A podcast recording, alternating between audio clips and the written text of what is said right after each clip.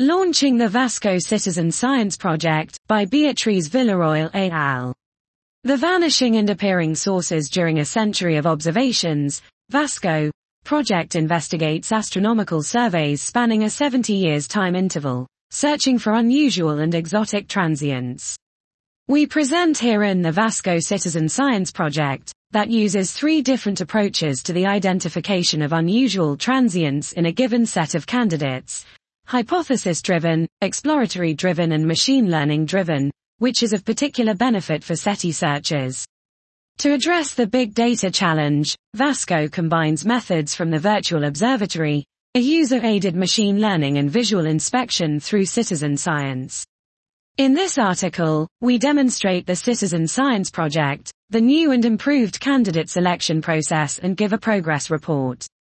We also present the Vasco Citizen Science Network led by amateur astronomy associations mainly located in Algeria, Cameroon and Nigeria. At the moment of writing, the Citizen Science Project has carefully examined 12,000 candidate image pairs in the data, and has so far identified 713 objects classified as vanished. The most interesting candidates will be followed up with optical and infrared imaging, together with the observations by the most potent radio telescopes. Dot. This was Launching the Vasco Citizen Science Project by Beatriz Villarroel et al.